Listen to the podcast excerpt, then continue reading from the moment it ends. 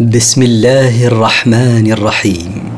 مركز تفسير للدراسات القرآنية يقدم المختصر في تفسير القرآن الكريم صوتيا.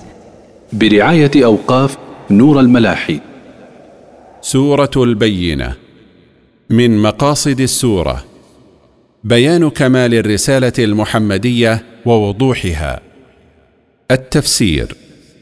لم يكن الذين كفروا من أهل الكتاب والمشركين منفكين حتى تأتيهم البينة.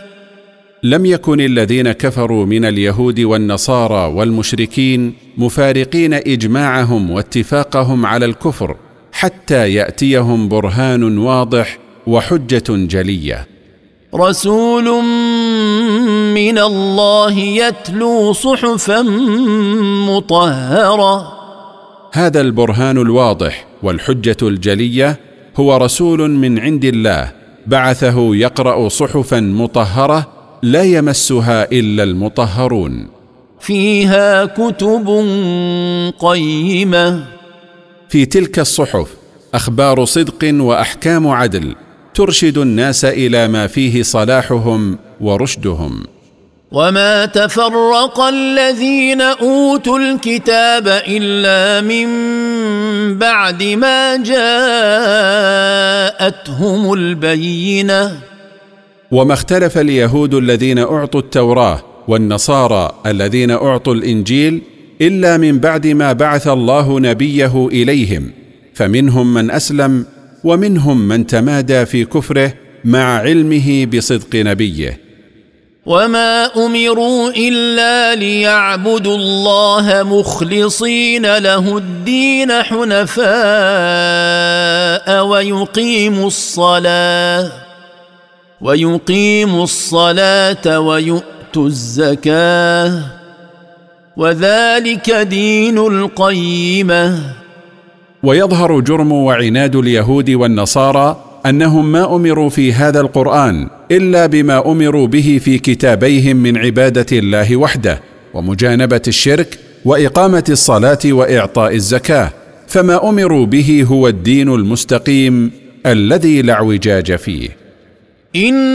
ان الذين كفروا من أهل الكتاب والمشركين في نار جهنم خالدين فيها اولئك هم شر البريه ان الذين كفروا من اليهود والنصارى ومن المشركين يدخلون يوم القيامه في جهنم ماكثين فيها ابدا اولئك هم شر الخليقه لكفرهم بالله وتكذيبهم رسوله. إن الذين آمنوا وعملوا الصالحات أولئك هم خير البرية. إن الذين آمنوا بالله وعملوا الأعمال الصالحات أولئك هم خير الخليقة. جزاؤهم عند ربهم جنات عدن تجري من تحتها الأنهار. جنات عدن تجري من تحتها الأنهار خالدين فيها أبدا. رضي الله عنهم ورضوا عنه. ذلك لمن خشي ربه.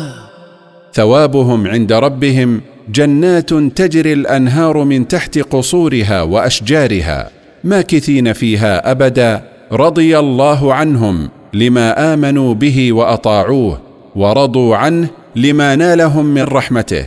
هذه الرحمة ينالها من خاف ربه فامتثل أمره واجتنب نهيه.